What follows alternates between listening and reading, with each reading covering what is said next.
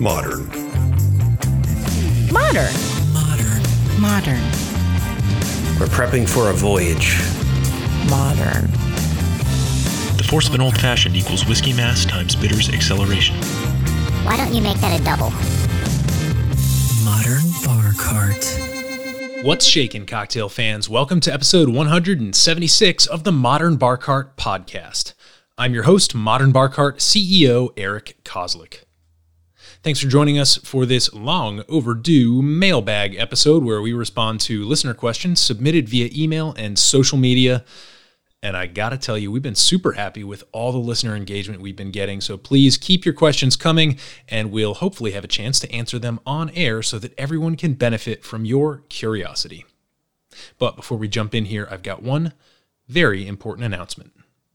Our next Modern Bar Cart live themed tasting is going to take place on Sunday, February 7th at 3 p.m. Eastern. And in case you're not familiar with what this is, it's basically a free crash course in a particular spirits category. We pick three or four bottles that we'll be tasting, and starting with this upcoming stream, we're going to be sharing them with you ahead of time in case you'd like to pick up one or more of those bottles and taste alongside us in real time. The theme for this upcoming tasting is bourbon, America's spirit, and we'll be joined in person by special guest Erin Petrie, who is a senior contributor at Bourbon and Banter.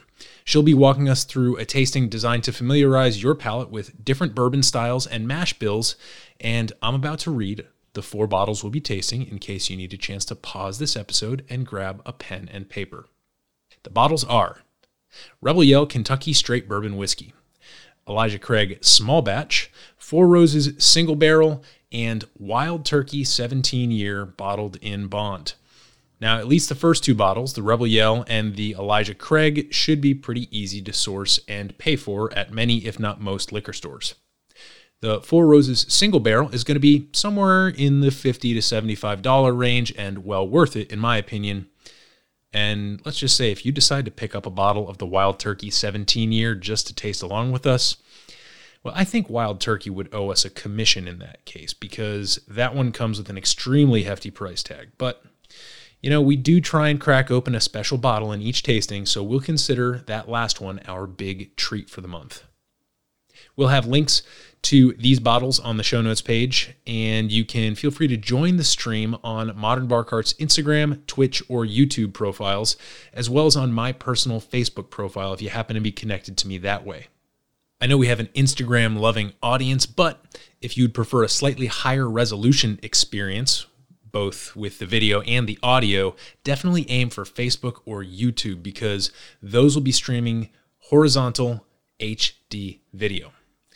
Last thing to note here is that we do have Glencairn nosing and tasting glasses, as well as the Essential Tasting Journal for Spirits and Cocktails for sale over at modernbarcart.com. So if you're serious about your booze and getting better at tasting, well, it might just be worth picking up some tools to help you along your journey. I do hope to see you on Sunday, February 7th at 3 p.m. Eastern for some delicious bourbon, which, you know what, reminds me that it might be time to teach you how to make a new bourbon drink. This episode's featured cocktail is the Elmo Cola. To make a batch of this, you'll need one bottle of straight bourbon whiskey, one or two vanilla beans, one or two handfuls of ripe pitted dark cherries, and a high quality cola. You could also play around with the delicious True Cola Syrup by Pratt Standard, which you can pick up right from our e commerce store at modernbarcart.com. Now, a couple things bear explaining here. First off, according to a recent Punch article by Robert Simonson, the Elmo Cola was invented by bar consultant Tim Kirkland for the St. Elmo Steakhouse in Indianapolis. Second, there's not what I would consider a true formulation for this drink because it's something of a proprietary secret. So take my speculative recipe as a template and feel free to tweak it from there. To prepare a batch of this drink, which is kind of a love child between a rock and rye and a cherry coke, you'll want to infuse the bourbon with the vanilla bean for about three days to a week.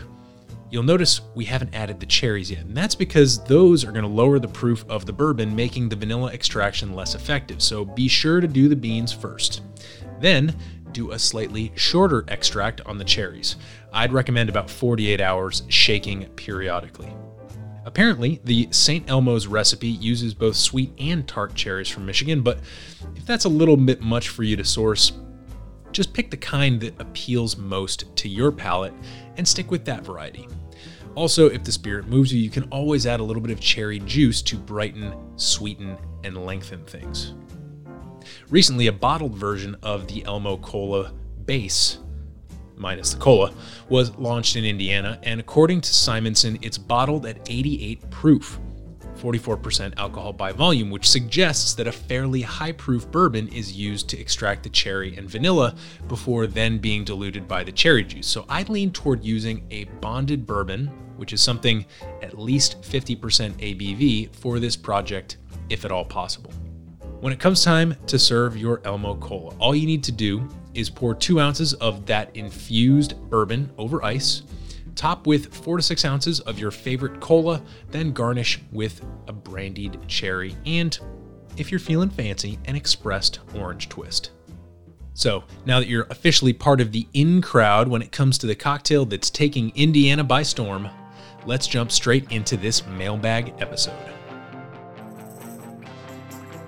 This first question comes to us from our listener, Robbie, via Instagram, who messaged us saying, Hiya, great pod.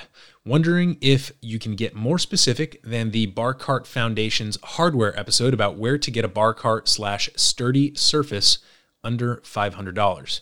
So far, I've started with an X shaped keyboard stand with a spray painted piece of plywood on top and am looking for something a bit sturdier, maybe an affordable bar cart with a rustic style look. Thanks. Well, Robbie, I'm really glad that you reached out because this is a great reminder that we can always go back and add to our foundation's material. It's probably been about three years since that episode launched, and I've definitely learned a lot in that time. So let's tackle this question together. When it comes to bar carts, or what I'll otherwise refer to as bar cabinets or dry bars, You've got a number of great options out there, but you really need to be honest with yourself at the outset about how handy you intend on being with this project. If you're pretty good with tools, there are a lot of really cheap options for making a custom bar cart or dry bar. But if you don't have a good set of tools or much experience working with wood or metal, I'd recommend just kind of forking out the money and saving yourself a lot of aggravation. In my experience, the best way to get a really nice bar cart for an affordable price is to keep your eyes peeled at antique stores. You could even call around to a bunch of them in your area and ask if they have any bar carts in stock. That could save you the hassle of driving all over the place. This approach is best for people who either really enjoy that little chemical rush when you get a great deal on something, or conversely, for those folks who enjoy taking their time and enjoying the process of the hunt.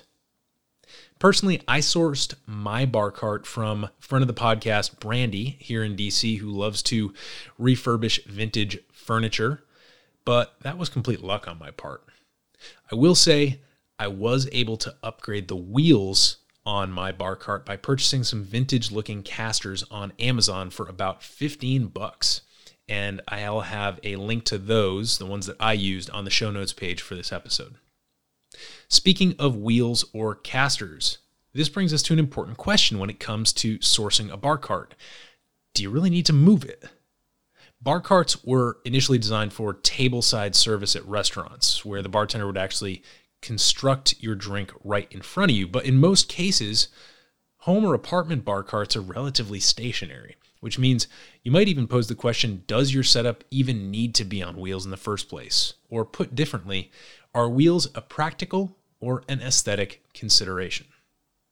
Next, you'll want to think about the materials you want your bar cart to be made of. Most of the cheaper ones out there are made of aluminum, particle board, or in some cases, soft wood like pine or poplar. Expensive bar carts tend to employ sturdier or richer materials like brass, stainless steel, glass, and hardwood, but these materials really increase the price. So if money is your primary concern, you know, you're left with two options. Source the materials and build it yourself. So the labor is where you're saving money there, or settle for an attractive but less luxurious pre made bar cart. In that second case, you'll be saving money on the materials, but paying for the labor of somebody else assembling it. Ultimately, judging by the tone of Robbie's question, I have two big pieces of advice. First, get to know your ideal dimensions. If you plan on actually using your bar cart or bar cabinet for constructing drinks, make sure that it hits that sweet spot for you so that you're not having to bend down to stir or pour your cocktails. To figure out what that optimal height is, all you got to do is take a tape measure and record the height of your favorite meal prep surface. In essence, the place in your home where you'd naturally make a cocktail if you didn't have a bar cart. Armed with that knowledge, you can make smart choices that you won't regret when you finally get the thing inside your home. Also, if you're planning to store bottles inside your bar cart because keeping them out of sight is important to you, well, you'd better make sure that your bar cart has a cabinet large enough to accommodate even the tallest bottles you tend to keep around. So, in both of those cases, a tape measure is going to be your best friend. Second, think outside the box when it comes to materials sourcing. There are some DIY bar cart builds out there on places like Etsy or Pinterest or I don't know, wherever people put those things that involve going to Lowe's or Home Depot and picking up some wood, some paint, some screws, and then following a set of pictures and instructions online. But I'd recommend trying to find a store that sells like reclaimed wood or recycled materials, something like a cross between a hardware store and an antique mall. There's one near DC called Community Forklift, which I'll link to in the show notes. And I've sourced some really cool wood for bookshelves there. And I guarantee they have lots of stuff that's just begging to be transformed into a bar cart. So if you can find a place like that, and I do know that they exist elsewhere in the country, that would be pretty much a gold mine for anyone who has a DIY mindset. Just be more interesting than the stuff that you find on Pinterest. Last thing to note here Robbie, what if you imagine the look of your ideal bar cart just in your mind? Ditch the keyboard stand altogether. What does it look like to you? What are you imagining? Once you have a good picture, I'd simply ask Is there a more affordable piece of furniture that this bar cart resembles? And if there is, why not just source that style of nightstand or desk and simply install some wheels on it so that it becomes a bar cart? The answer to your question could be as simple as that. If Robbie or anyone else out there has the chance to flex those DIY muscles and make a cool bar cart, we do hope that you'll take a chance to send some pictures and share your process via Instagram, Facebook, or email. Our next question, which is more of a general interest topic, comes courtesy of friend of the pod, Greg in Kansas City. You may remember a giveaway of his cocktail artwork that we did a little while back. He recently reached out asking about sourcing affordable spirits decanters, which got me thinking that we've never really covered this subject outside of our Infinity Bottles interview with Chad Robinson. So I figured we'd cover some decanter basics in this episode prompted by his question.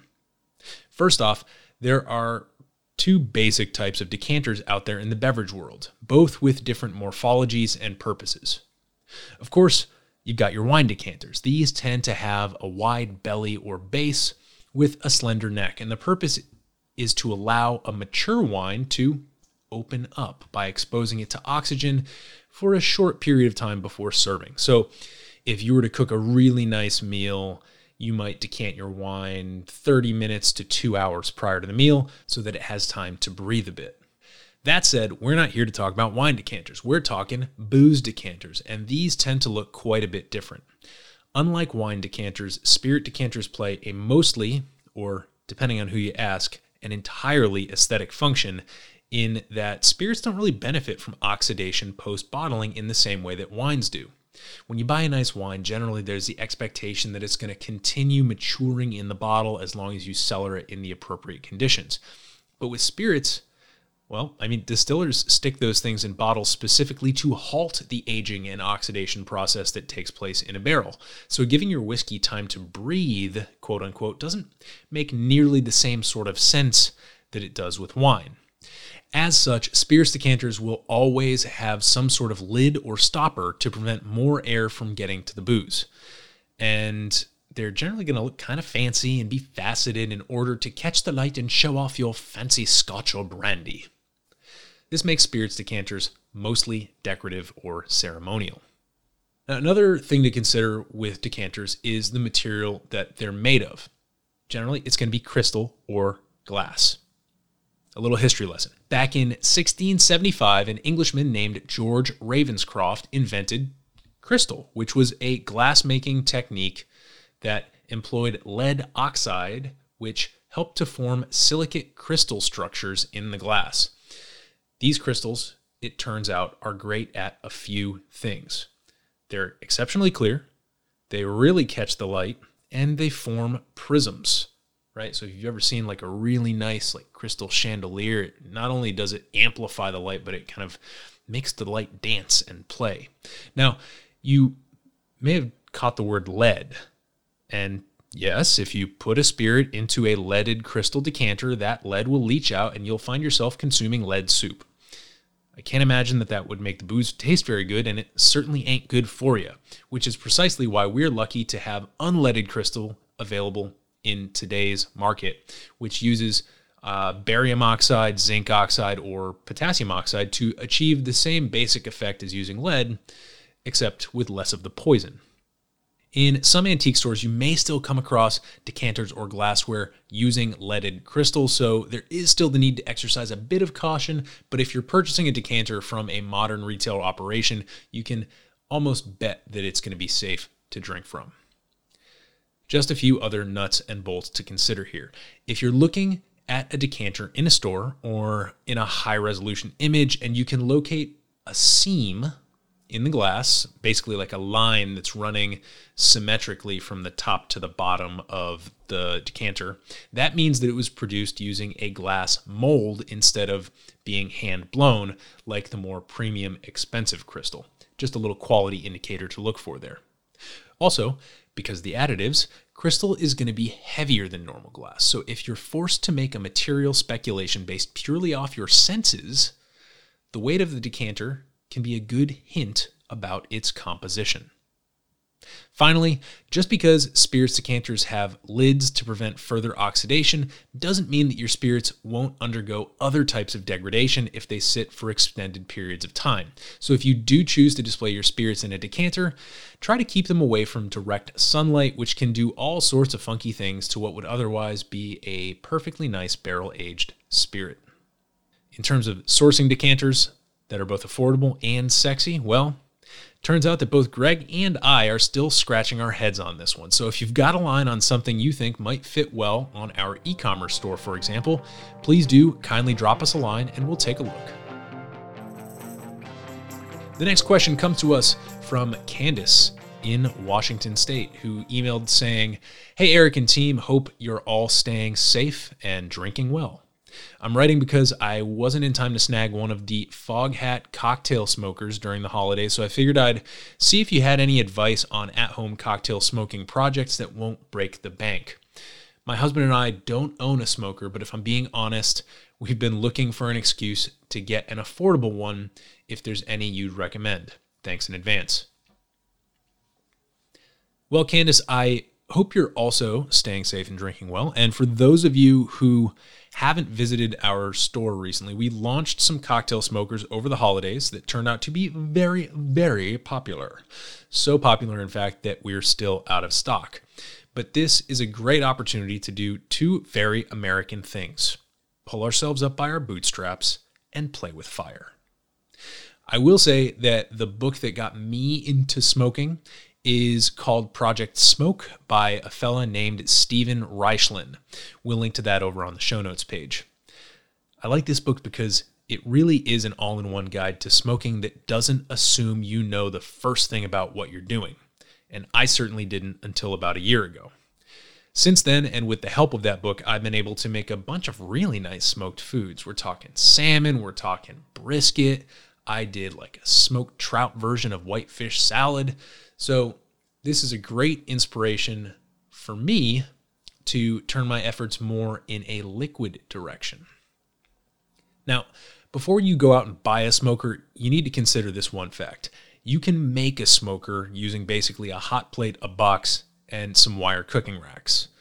There's an old Alton Brown video on YouTube, which we'll also have on the show notes page, where he demonstrates this procedure, and I gotta say, it's almost mesmerizingly simple. That said, my co founder Rusty happened to have gifted me a Little Chief smoker as a housewarming gift a couple years ago, and that's been serving me quite well for all my smoking endeavors. Online, that model is selling for about 100 bucks. So if that doesn't break the bank for you, Candace, consider it modern bar cart approved. Before we get into cocktail smoking projects, I just need you to be aware of one slight nuance hot smoking versus cold smoking. Hot smoking is when you put a food, or in this case, a beverage, in a container for an extended period of time with the heat source that is creating that smoke. Whereas cold smoking takes the smoke and funnels it into a second container that's away from the heat source.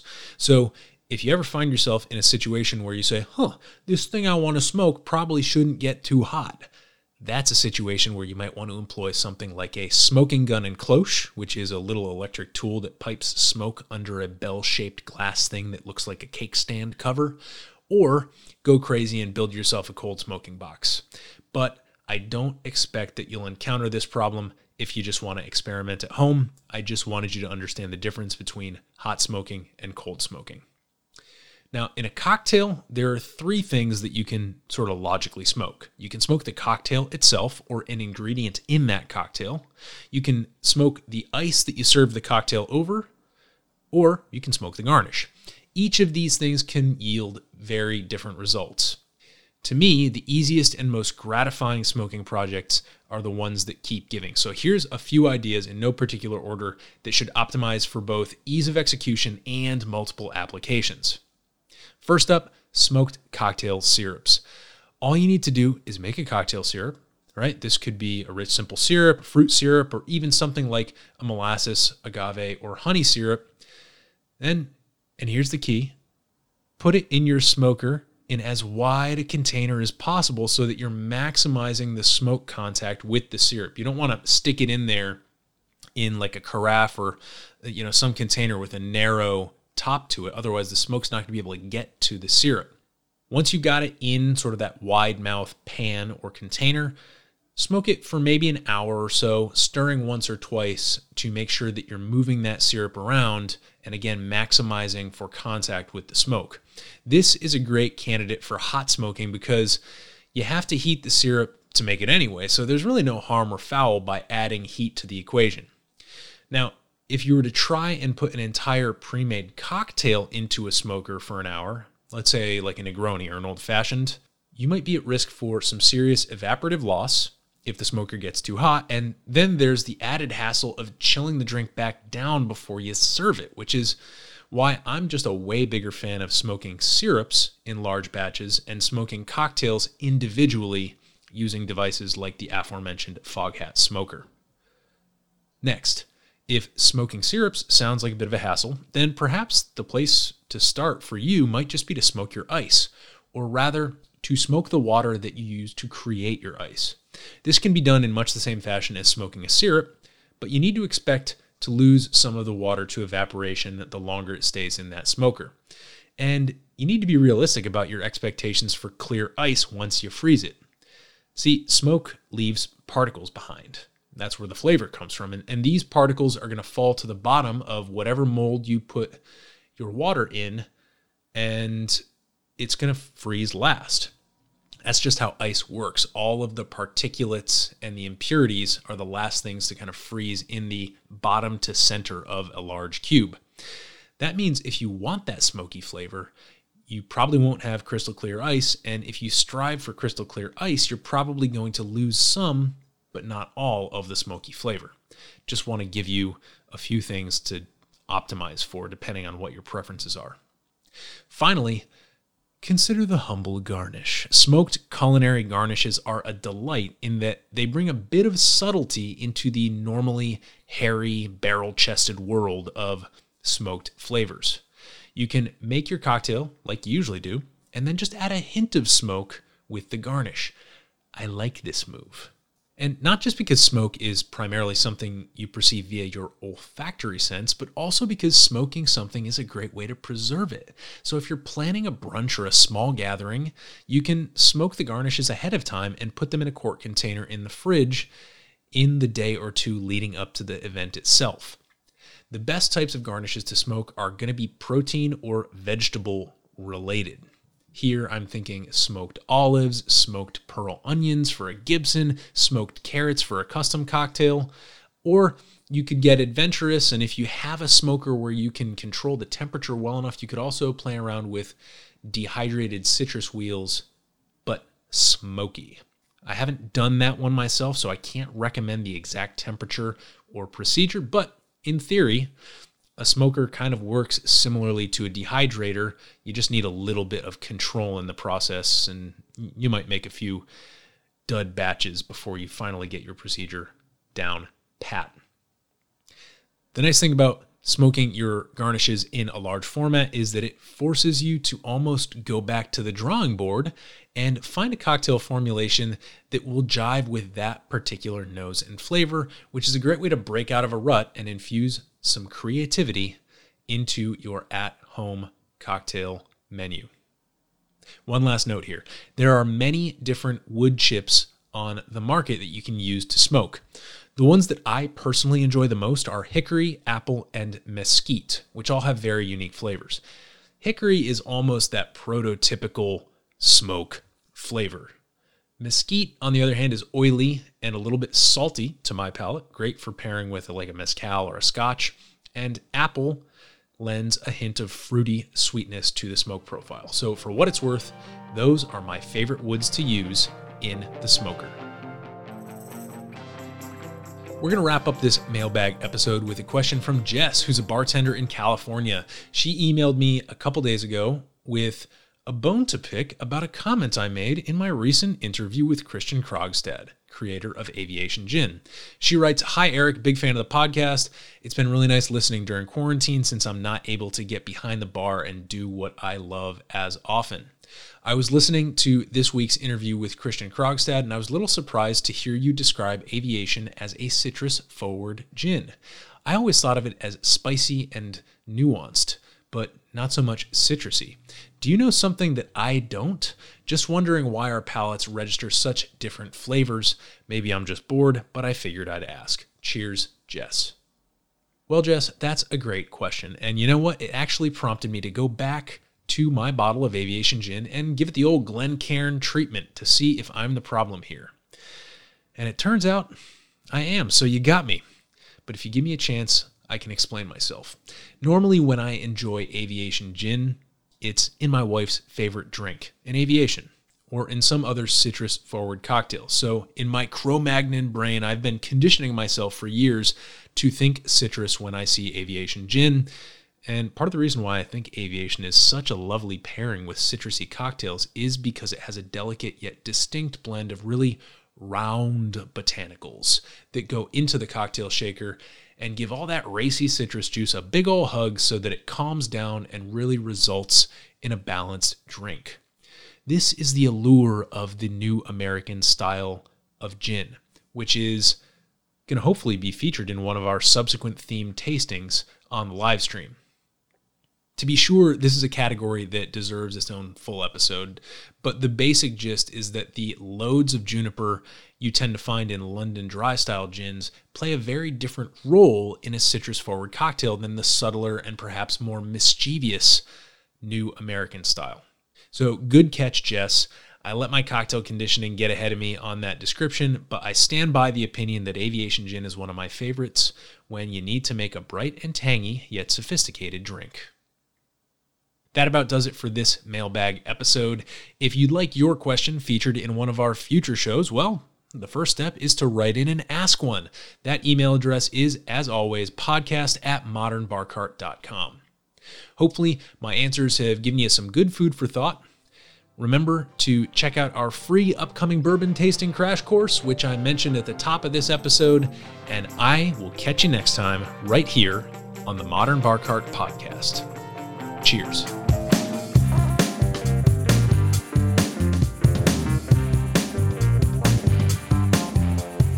Hey, everybody, thanks for listening. If you enjoyed this episode, there's two big things you can do for us here at Modern Bar Cart. One would be to tell your friends and family if you think they'd enjoy listening to us talk about cocktails. And if they don't download podcasts, they can always stream our episodes on their desktop directly from the show notes page at modernbarcart.com. The other thing you can do to help would be to head on over to iTunes or wherever you download your podcasts and leave us a review. Five stars are great, but we're more interested in your feedback. And the beauty is, the more reviews we have, the easier it will be for other folks out there to learn about our show. We're trying to start a cocktail revolution here, and by spreading the word, you're helping us fight the good fight.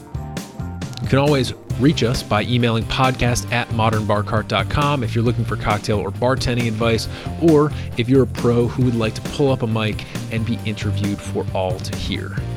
Also, definitely follow us on Instagram and Facebook at Modern Bar Cart for cocktail porn, recipes, and entertaining tips. And keep an eye out for new product releases and special offers, which are happening all the time. We love our listeners and we really enjoy giving you exclusive discounts and sneak peeks at our latest and greatest cocktail projects.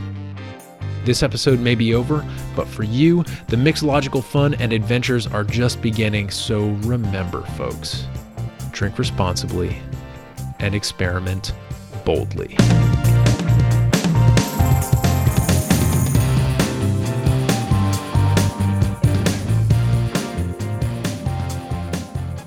This episode was made possible with editing and sound design by Samantha Reed and a little bit of mailbag magic by yours truly. This has been a Modern Bar Cart production, copyright 2021.